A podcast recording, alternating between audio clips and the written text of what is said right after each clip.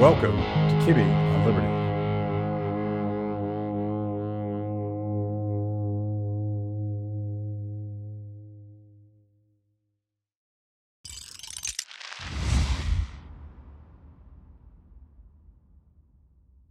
Tom, good to see you.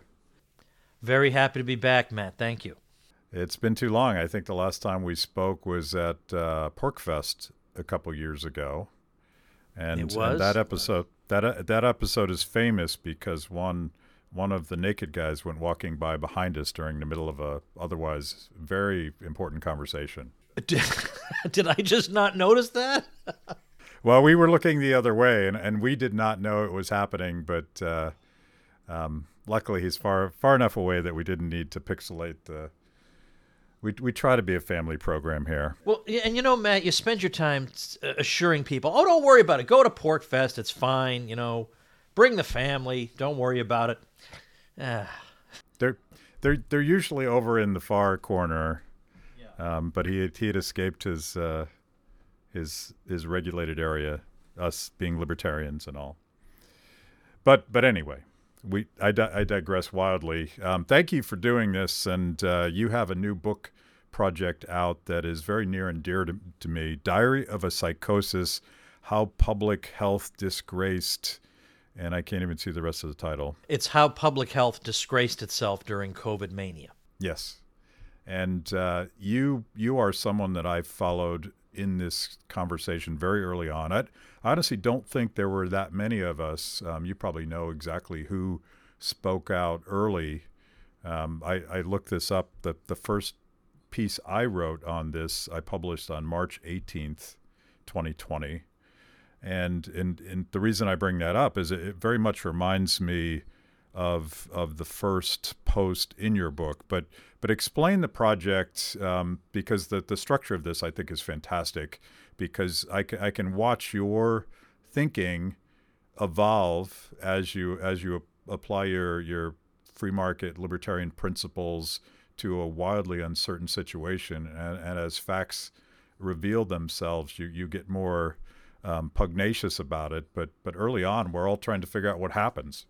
Yeah, yeah, yeah. And and I know that even early on, there were some people who, you know, uh, were super sure of themselves and and got it exactly right from from the very first second. And the very first second, I was unsure of what was happening. I admit that, but I don't think there's any moral flaw in that. I wanted to wait and see what was going on, which I think if we had all taken that attitude, we would have been much saner in our response.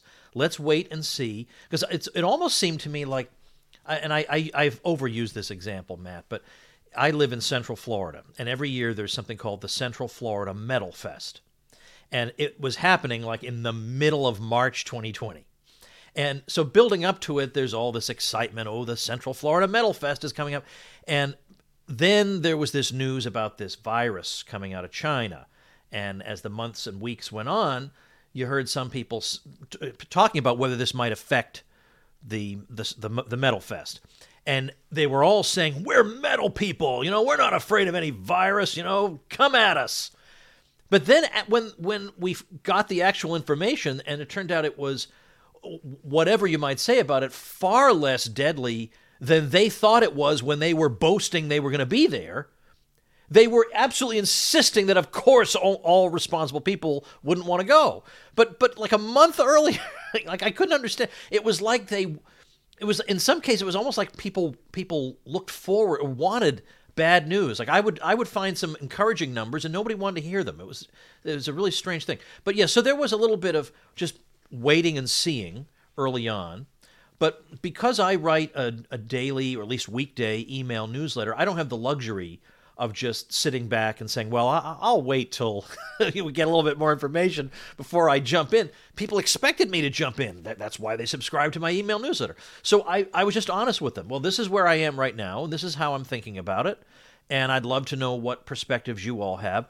And the real thing was, as they were engaged in these, uh, I mean, in fact, I remember myself thinking, it never occurred to me they would lock the society down. I just thought, wow, we may maybe we're going to be in for a mass death event. This is horrible. I, I don't know. It never occurred to me that they would take this particular tack on it. So then when they did, I wanted to know whether it was doing any good or not because everyone was so sure that it would. And I understand the logic. It seems like it should have helped. And so what I was trying to do was was to wait and see when some data came out. Do we have anything indicating whether our severe modifications of our behavior have actually done anything? And that that becomes after the initial confusion, that kind of becomes the theme of the book, which is let's actually look at the hard numbers. Let's look at some charts. Let's let's let's see what they said would happen. Let's measure it against what actually did happen. Let's see if the things we were ordered to do did any good or if all they did was just destroy society for no reason. That was what I was trying to find out and I was seeking out dissident voices. I wanted to know is there anybody who's looking at this situation differently from Anthony Fauci? And if so, where are they getting their data? and how are they drawing their conclusions? And and early on, as you may remember, Matt, it was not easy to find such people. Uh, because as as we've said, nobody quite knew what was going on. But as as the months went on, these people began to uh, to assert themselves. Yeah, and, and one of the the guy that uh, a friend of both of ours, Jay Bhattacharya, Dr. Jay Bhattacharya of, of Stanford, writes the introduction, and he he he and Scott Atlas as far as I can tell, were, were two of the very first qualified scientists that, that questioned it from from a scientific and public health perspective, um, because they, they knew. We did, we didn't know at the time, but they knew at the time that that something like a lockdown one hadn't been tried and two had been roundly denounced as as potentially catastrophic because of the economic fallout that would happen if you did that. Um, you, as an economist, um, one of one of your very first posts, um, I think you're talking to a doctor friend, and and he's he's a little bit anxious about about where you are, maybe more than a little bit anxious. Um, but you you take on the the economic consequences of of of doing real lockdowns for any amount of time would be catastrophic, particularly for people at the economic margin. Oh yeah, in fact, yeah, it's a woman actually. I went to school with her, and she went to a very elite medical school. She's got an excellent reputation in her field, and she's a good, good woman. Like she really did want to try to minimize collateral damage. She wasn't obtusely pretending that there was no collateral damage, but she was looking at the situation and saying, well, we have to do something. And what she was unhappy with me about was that she said that my Facebook followers were not very polite because they were all speaking out against what was being done. And I was trying to explain to her, I think I understand their frustration. And I pointed out that all the wealth that exists in the world is about the equivalent of, I think it's three years worth of current production. So that's a, an interesting statistic. So that means if if you seriously cut into one of the years of current production, uh, that's a very very significant thing you're doing to the economy and to the world. But early on, the way it, it got framed, as you recall, uh, Matt, was that they were trying to contrast people who were selfless and thinking about human life against greedy bastards like me who cared only about, quote, the economy and making sure that the stock market went up or something like that. Like they weren't even really listening because my my point was you're you're looking at the economy in a very juvenile way. The economy, the economy is not just some stock prices. I mean, w- we are the economy. The economy is this impressive globe spanning lattice work of capital goods and production processes that interlock with each other to yield us the abundance of goods we enjoy. And that if you arbitrarily start taking a crowbar to that, saying, well, we're going to have to shut this down or shut that down, the consequences could be pretty severe for human life. Uh, and indeed, you know, it's interesting to note, um, you know, in this kind of context, the uh, state of the developing world, because there, you know, in the in the U.S., the U.S. is a rich country, and we could suffer some um, let's say, de- debilitating losses and still, nevertheless, have a livable standard of living. But there are countries that, uh, in in which the vast majority of the people are living hand to mouth. I mean, they're living to the point where every day they earn enough money to feed themselves for that day, and so the consequences of this type of policy are are, are obvious. And I had a guy who he he has tragically died uh, super, super young. Should not have happened.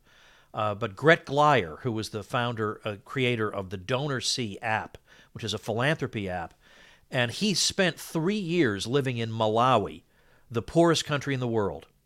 And he, his heart was full of, of love and affection for the people of Malawi. And he told me that one of the stories that we weren't likely to read in the Western press was that when the idea of a lockdown was explained to the people of Malawi, well, they, they're capable of doing the math. They realize that if, if they go five, six weeks, or who knows, an indefinite period of time with no income, they die. I mean, that's, that's the end of it. There's no way this can possibly work. And so they revolted and said, There's absolutely no way we're doing this. And so there was no lockdown in Malawi.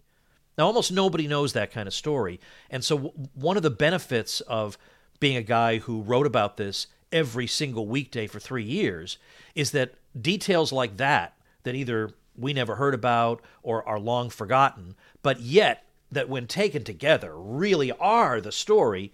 I remember these things. Like I remember the the small detail because I live in Florida of Alachua County where Jacksonville is. Alachua County said that you can have in your retail establishment one person per thousand square feet. And so they were asked the like the city council or whatever the group is there, uh, how'd you come up with that figure? And they said, well, that's a nice round number, so we thought it would be easy math for everybody to do. So, so it's another. There's no science behind this. This was this was to to make math convenient for people. I mean, that kind of detail we need. You know, is is easily overlooked and forgotten. But I didn't overlook or forget it. I mean, things like that. You put them together. That is the story that I want my kids to know someday about what happened to us. And if I may say, in a further parenthesis here, I have five daughters, and they pretty well understood what was happening and that Florida, where we live, uh, gave them far more opportunities to live normal children's lives than just about anywhere else on earth. They kind of got that.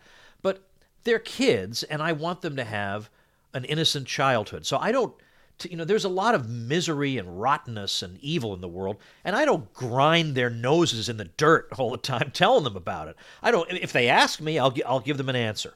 But generally, I don't do that because I just want them to have a good childhood. So I wasn't constantly telling them, you can't believe what they're doing in Australia or you can't believe what they're doing in California. I don't want them worrying about that. So even they didn't fully understand the scope of what's going on. So I wanted to produce a record of it that would be useful for all of us who lived through it as well as those who did not live through it because by going through it not quite day by day but in that kind of format I hope to reproduce something of the, the texture of life at that time. And, and, and in fact, sometimes I repeat uh, an argument several times or, or a fact several times throughout the book. And, th- and I kept that in because I wanted to also capture that, how exasperated we all felt, repeating the same very persuasive arguments and feeling like we were speaking into a void. At Kibbe on Liberty, freedom is a lifestyle 24 7, something you live and breathe and wear every day. If that describes you, you need the very best Liberty swag in the market today, just like this shirt I happen to be wearing. Go to freethepeople.org slash KOL and check out our exciting merch. You too can love liberty and look cool. Yeah. The, one of the things, and I, I think that's important, and I, I know we say this all the time, and and I'm sure you hear all the time that, that we need to move on from COVID, but but I, I see this infrastructure and this arrogance and and and the, the lesson of the lockdowners is that we just didn't lock down hard enough. So they want to do it again. They're they're they're almost salivating at another at another the opportunity of of getting the next pandemic right. So so people do need to understand. And you know, speaking of psychosis, like um, whenever you engage people on social media, if they were pro lockdown, they they deny everything that you document in your book. They say, oh, that didn't happen. They didn't do that. They didn't tell people that they would lose their jobs if they didn't get vaccinated. They didn't tell people they couldn't cross state lines. They didn't tell people that they couldn't go to the beach. But of course, they did all that. Yeah. Oh yeah, they yeah yeah they did over and over again, and and it's you know it it was a bizarre situation really. Um, that's why I call it a psychosis, because I I've got facts here that need to be reckoned with. And they're not facts that I took from some obscure place or that, that they could be cast into doubt. Uh, the, there are two, in fact, the book is filled with, with just an absolutely relentless. I mean, relentless. It's like a sledgehammer every page to the official narrative. But if you if you needed just two facts, I think these two facts alone make it extremely hard for people who supported all these restrictions to defend themselves. Now, l- let me start by saying, first of all, since I, I did live in Florida throughout the entire thing, I personally had an interaction on, on Twitter that I thought was very revealing. Sometime in 2021, I had somebody say, you know, I've looked at everybody's saying that Florida's doing great even though it's open, and I've looked at its numbers and Florida seems pretty average. And I thought, "Oh my gosh, this guy actually thinks that's a win for him." And so I explained, "Now wait a minute. If in March 2020 I ask you if there's an American state that basically doesn't do any of this stuff, um, w- would you describe its likely results as, quote, very average? Or would you describe them as absolutely catastrophic. You know, so the the very fact that you're even calling them average means that you were wrong to begin with. There's no way you were going to tell me in March 2020 that in late 2021 Florida would be quote very average. But beyond that, it's not very average. Uh, Florida actually, and now I lead into the the one of the two facts. When we we look at Florida versus California, of course you have to adjust for age because Florida is a notoriously old population. I mean, it's like a cliche. Everybody moves to Florida to retire, and there's a thousandfold age gradient difference in uh, in mortality in this. So you, you adjust for that, and you find uh, well, what do you find? Well, you found that throughout this thing, Florida and California, California was like lockdownistan, were about the same in terms of their results. I mean, very, very trivial difference. But when the whole thing was was all said and done, which one actually did better in terms of all cause mortalities. That includes, that eliminates the problem of coding a COVID death. Uh, and that also eliminates the problem of excluding lockdown related deaths. You just put them all in there. You look at what were expected trends in deaths and what were the actual ones. Which of the two states did better? Florida did better.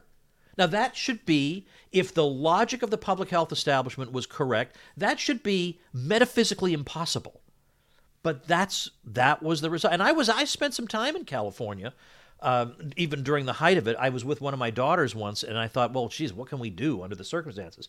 So one thing you could do, Matt, you could go to a drive-in movie because you know you're in your car, right? Even the crazies in California have to admit you're in your car. So we actually went because I thought. You know, in this day and age, nobody goes to a drive-in movie. This would be fun to do with my daughter. So we went to a drive-in movie.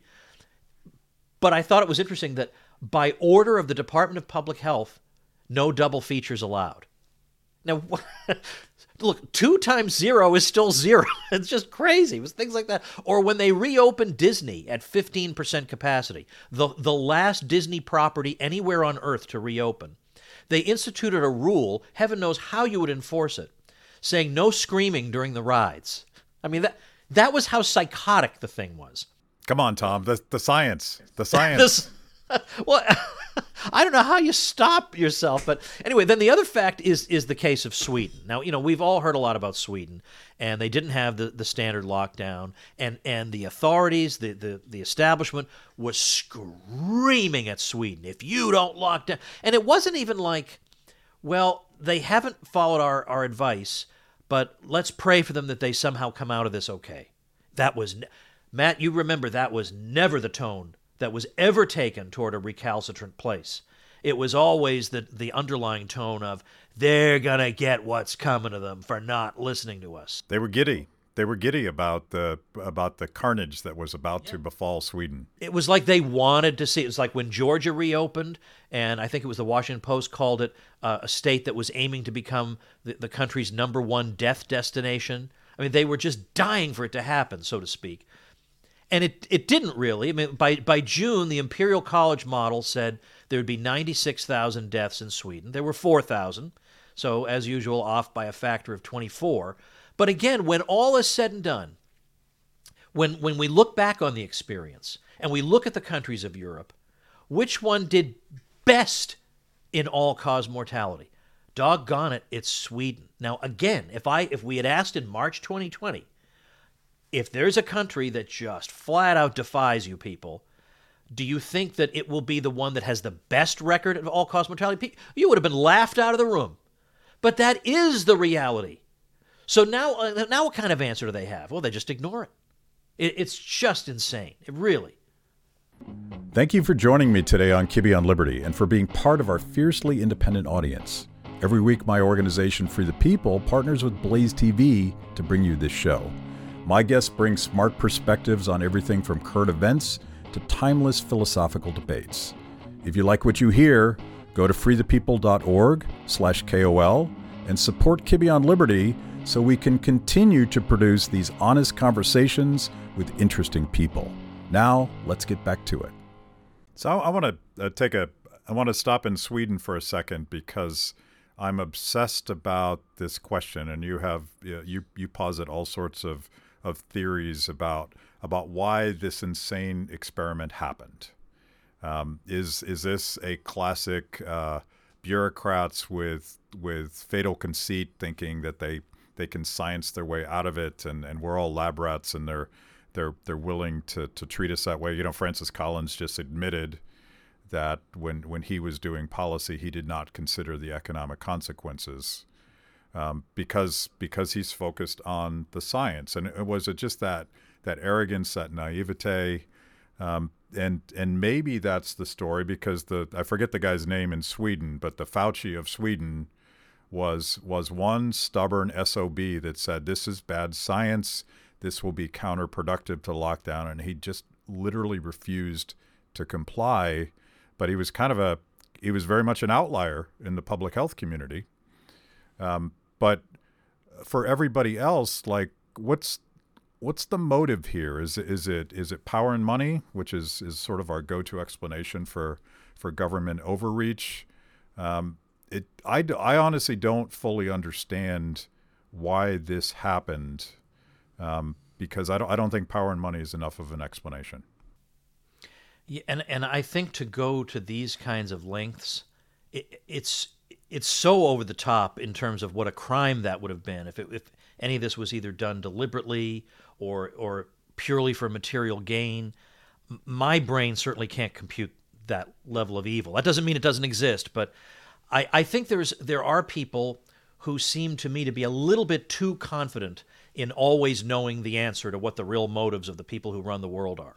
Uh, that anytime you, you try to have an argument, they say, well, they've always got some explanation that involves, uh, you know, you, are trying to argue in good faith, but these people are up to no good. There are people who are up to no good. Did did they stage uh, an event like this as a pretext for trying out a massive experiment in social engineering? Um, you'd have to you'd have to give me more evidence of that than I've seen. So so what I've what I try to do in this book is something fairly modest, which is I, I think a lot of times, especially our a lot of our people, they want to start the story on chapter 37. Let's talk about the sinister forces behind world events. But the thing is, if you're if you're going to persuade people of something, you're going to have to start with chapter one. Chapter one is it didn't work. Okay, because there are hundreds of millions of people, if not billions, who to this day think the public health people just did the best they could in a difficult situation and they were up against really stubborn naysayers who refused to listen to science. There are a lot of people who believe that. And we're not going to get anywhere if we don't make headway against that type of argument. And so the first step in my opinion, is it didn't work. We did an enormous amount of damage to a great many people. I, I mean, it's unthinkable the collateral damage that was caused by this, and it and to add insult to injury, it doesn't seem to have accomplished anything. That has to me, that's where you start. Yeah, and and that's but one of the things that people can learn from your book are some of these basic tools that that you get from I would say Austrian economics, but but even back to Bastiat is where I started yeah. started my journey, just trying to figure out um, what the consequences of a lockdown would be in in in real life. And you already described that that that intricate web of people with personal skills that ensure, you know, Bastiat talked about, you know, how is Paris fed and why does bread magically show up in the morning when, when you wake up? And and I, I don't think that, that lockdowners at all appreciated the basic economics that allows for that that beautiful process to happen. Yeah. So that that was the first tool that we had, right? Is like we we understand that that economics is a distributed network of personal talents, and deciding that some people are essential and some people are not essential is going to break the whole thing. Unfortunately, I think this is one of the results of the fact that in our schools, you know, kids, what do kids learn? They learn how a bill becomes a law. You know, like that's the most important thing. But they don't learn how prices work. But that is at least as important because I could imagine a society where there are no bills becoming laws, but I can't really imagine a society without exchange. And how that coordinates all these disparate people and talents and forces and resources is is truly a wondrous thing. I mean, it's the kind of thing that uh, younger people could find quite appealing because they still they're not so cynical that the sense of wonder has been sucked out of them. They can actually look at that and say, "Isn't it amazing? I would have thought something as simple as the proverbial pencil or the Rothbardian ham sandwich uh, was a boring, mundane thing, but when I look at exactly what is involved here and how it all happens with no central direction. There's no pencil czar, there's no ham sandwich czar. This is an amazing thing. No one has that. Instead, they just kind of take for granted because the system is so good, they almost they, they think it's automatic. And and so so that's a that's a big problem. So one of the things I did with this, so the, the as, as you said, the book is called uh, Diary of a Psychosis but and, and it's got a lot of charts and graphs in it. And it's not, it's not boring because it has charts and graphs. The charts and graphs are sledgehammer charts and graphs so you're going to enjoy looking at them but i decided that the whole story can't just be told that way. There are of course also personal stories of people with lost livelihoods with with with uh, the loss of family members because uh, either they missed a surgery or or suicide or or their their relative had to die alone in the hospital or w- whatever it is uh, things they worked for destroyed or families split apart. There are still families where there, some relatives will not talk to other ones. I, i'm still getting emails from readers about that. So i came up with a companion volume that I give away for free when people buy Diary of a Psychosis, and it's called Collateral Damage. And what I did was I took, because I was getting these emails from people who subscribe to my newsletter all the time about just tragedies you can't believe. And, and they were writing to me saying, Look, I know there's nothing you can do to help me, but I feel like there's nobody else who even gives a damn you know, because we weren't supposed to tell those stories. If you're complaining about the restrictions, you're probably an evil person who wants to kill your grandmother. I mean, you remember how that was. So these people have not been able to tell these stories. And so I had a whole collection of them. So I, I realized wait a minute, no one's ever collected stories like this into a single volume. So I wrote to these people and said, would, would you like to be included? I mean, I can do it anonymously if you prefer, or with your name, but in a supplementary volume that I'm including with my new book, and I'm going to call it Collateral Damage. Not one of them said no. Matt. They just wanted to have these stories heard because they just weren't heard at the time. So I have a website for the book where you can you know click on buy it from Amazon or whatever. But the website is diaryofcovid.com, and at diaryofcovid.com, once you've bought the book from whatever whatever bookseller you use, you can go to diaryofcovid.com and get the collateral damage book. And as I say, I, I don't think there's been a collection like this, and that is a huge I mean, that's incredible after what was done to people. There's not one book collecting their stories. So I thought, well, that's one thing I can do. So, so I bought the book, but I have not um, downloaded the personal stories, and this, this, in many ways, is more interesting to me because I think, and you've already made this case that um, if we're going to persuade people, I think, I think we need to make it personal. We yeah. need to tell these these stories of real people who paid the real consequences of this abstract um, vision that the lockdowners had. Um, and you know, most of the work we've done has has told sometimes really devastating stories about about people whose whose businesses and families and and even um, one guy's his son died because he couldn't get to the hospital for the tests that he ultimately would have needed to survive. Um, these are the kinds of things that I think um, connect with people who are never going to understand the logic of of a complex price system. Can you can you tell a story? Give us a story that that you think is pretty compelling.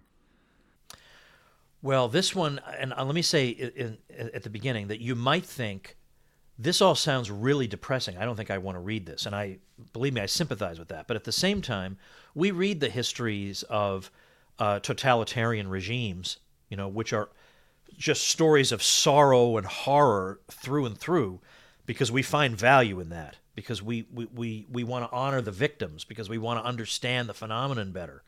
And so that's why we ought to do it. It's not because it, it gives us pleasure. It's because in a way this helps them to feel human again that other people have some kind of fellow feeling with them. Well the one that really jumps out at me is the story of a it's a man whose 16 year old daughter committed suicide because of the lockdowns because absolutely everything she cherished i mean it was we all had things taken away but her particular story it was one thing after another that she'd worked for and looked forward to. Everything that she cherished including friendships had all been stripped away stripped away. And the father tells the story in an extremely sarcastic manner, like pros and cons of the lockdown regime. Uh, and so, and he lists them. And the cons are all let's see, my daughter committed suicide. Um, it, it, it broke down all these social networks. But the pros are she didn't get COVID, you know, I, I, which she had a 99.999% chance of not dying from anyway. She didn't get that. Um, and, and the way he does it, he's, he's filled with sorrow, but also rage and I read that, and it, you know, I was, I remember, I, I remember the night that that he sent me that email, and I was a little tired as I was reading, it, and I was just jolted awake as I read him recalling bit by bit. You could see where it was going, how everything she cherished was being taken away, and there was no prospect of it coming back. I mean, I remember people saying, "We'll probably not have live music anymore. That's just we're not going to have live theater anymore." Uh, really? And so ultimately, she couldn't take it anymore and she's gone. And the way he tells that story, I actually wrote back to him and said, Are you sure this isn't too personal? Are you sure you want to share this? And he, he absolutely was immovable that he wanted it shared. If you've made it this far into the show, it means I must be doing something right. Kibbe on Liberty is just one of the amazing products we created for the people. We tell emotionally compelling stories and produce educational videos for the Liberty Curious. Our award winning documentaries personalize all things liberty, independence, creativity, hard work, integrity, and perseverance. After the show, check out our work at freethepeople.org. And if you like what you see, donate to support what we do. That's freethepeople.org. Now back to the show. That's um, that's that's devastating. There's um, one one of the documentaries we made is called All We Have, and it's about um, a, a, a, guy who's now a friend of mine, uh, Fred, and his family restaurant, the Schnitzel House in Brooklyn. Oh yes. As you know, New York and Cuomo were were as radical as it got when it came to locking down, and it's his son who was having grand mal seizures in the middle of all this, and his tests kept getting postponed, and then he died. And so the as devastating as that story is, in some ways, Fred's story is is a hero's journey about how he's trying to recover from from this incalculable loss, and he he posts about it every day on Facebook to this day. But he's he's wanting his restaurant to survive for his son and his parents, and and that in in a weird way is giving him the purpose that that he would otherwise just give up. Um, but again, like um, this this particular film, which I would consider a radical takedown of of lockdowners and and Cuomo in particular, it doesn't say all that stuff, but it doesn't have to because you're just watching what the government is doing to this family. Um, it it won best COVID film at the New York Shorts Festival, and and I have a I have a wild theory that the judges at the New York Shorts Festival are not Austrian economists who understand the unintended consequences of government actions. They they were probably lockdowners, so they were able to do that. Um, you you also um, talk about uh, Catherine. Oh, Catherine Hewig. Hewig. Can I tell her story? Yes. yes. So yes. this is another example of somebody I got to meet over the course of this thing who I would never have met otherwise, but I'm very glad to know. Like for example, you and I now know Jay Bhattacharya. I can't speak for you, Matt, but I had never heard of him before all this.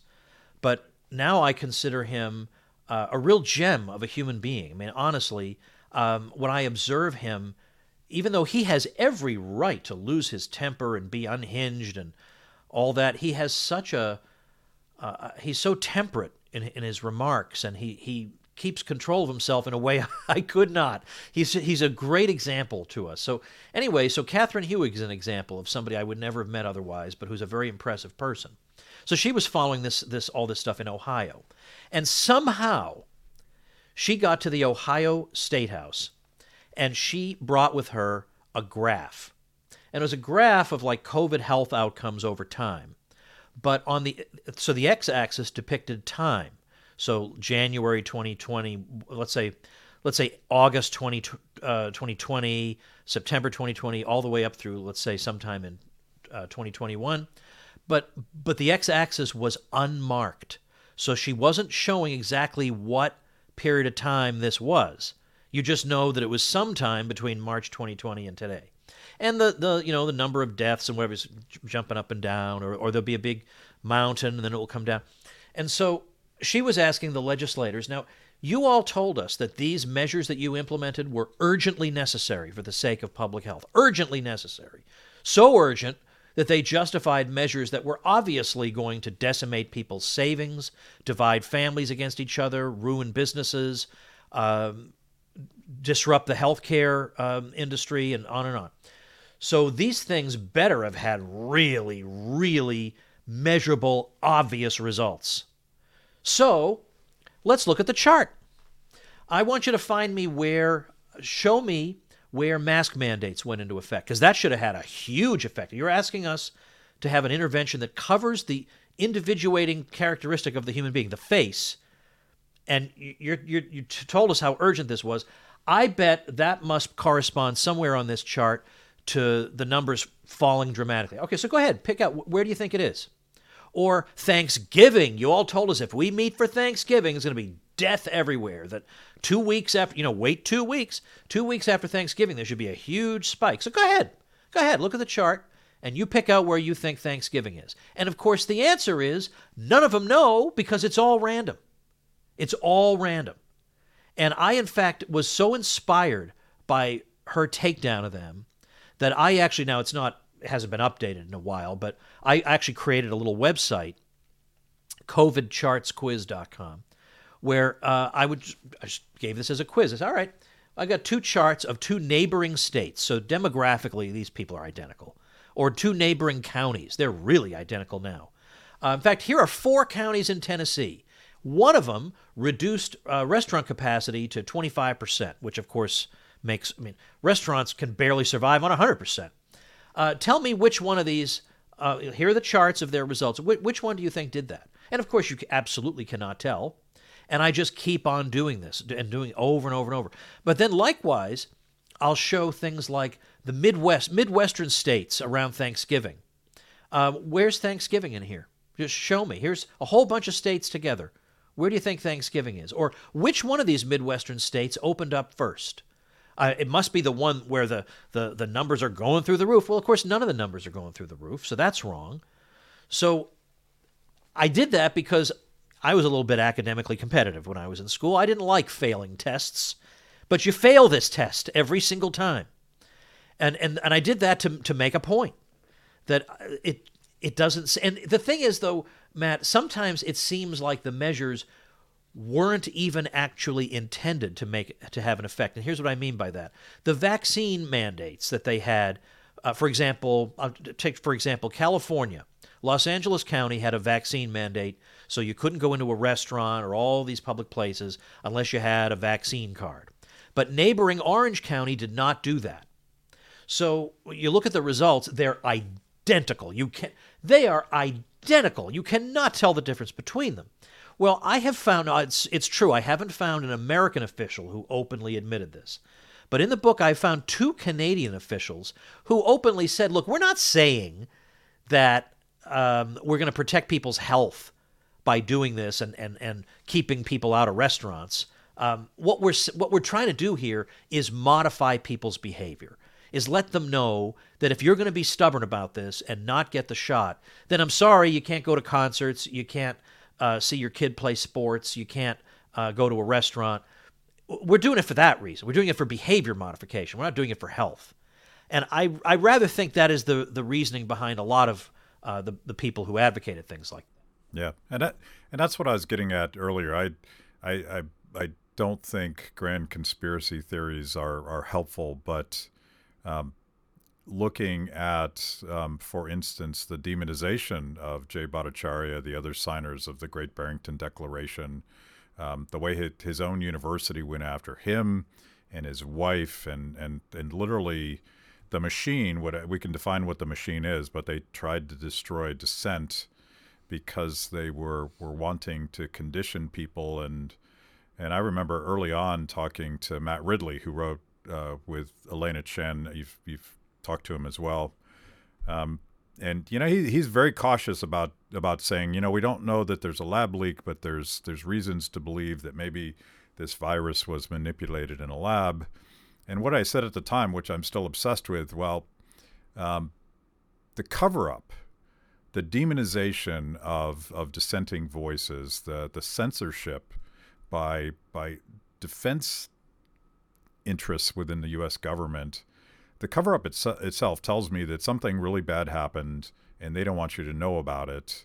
And you know, my working theory is that they they they were probably doing this as some uh, poorly conceived of, wildly dangerous mad science experiment that was that they believed would actually protect society from from bioterrorism. Um, I, I think those things are probably true, but in the process, they unleashed um, this hellish virus, and then to cover it up, they they created all of this uh, um, lockdowns to to kind of distract us from what they had done. That's my working theory. I don't know that that's true, but you know, where there's smoke, there's fire, and I I can't say that that sticking with lockdowns over three years even made any political sense. Like even if you're a cynical political operator, um, after a while, you're losing your own people on this stuff. Right. Right. Yeah. The, the, no doubt about that. Poor, poor David uh, Leonhardt from the, uh, or I don't know how he pronounced his name, from the New York Times. It was his job in late 2021 gradually to let his blue state readers know that really the things we did, did don't seem to have accomplished anything. I mean, it was October 2021 that he started writing. You know, I've looked at the numbers and it just looks like none of this mattered.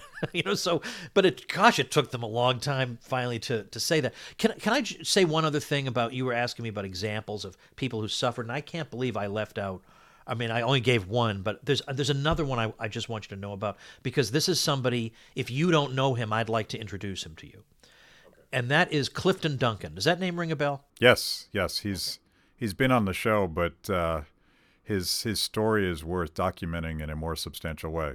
Yes, so he's he's one of the stories in Collateral Damage.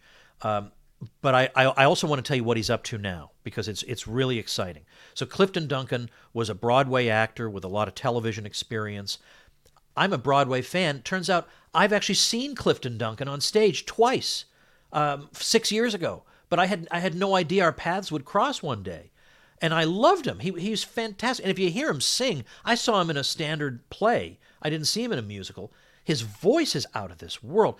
And he was getting, he went to a top program, extremely selective. He was getting incredible reviews. His career was definitely on the ascent. And then this all happened. He declined the shot. He said, I, I neither want nor need this shot, and I'm not going to be bullied into taking it.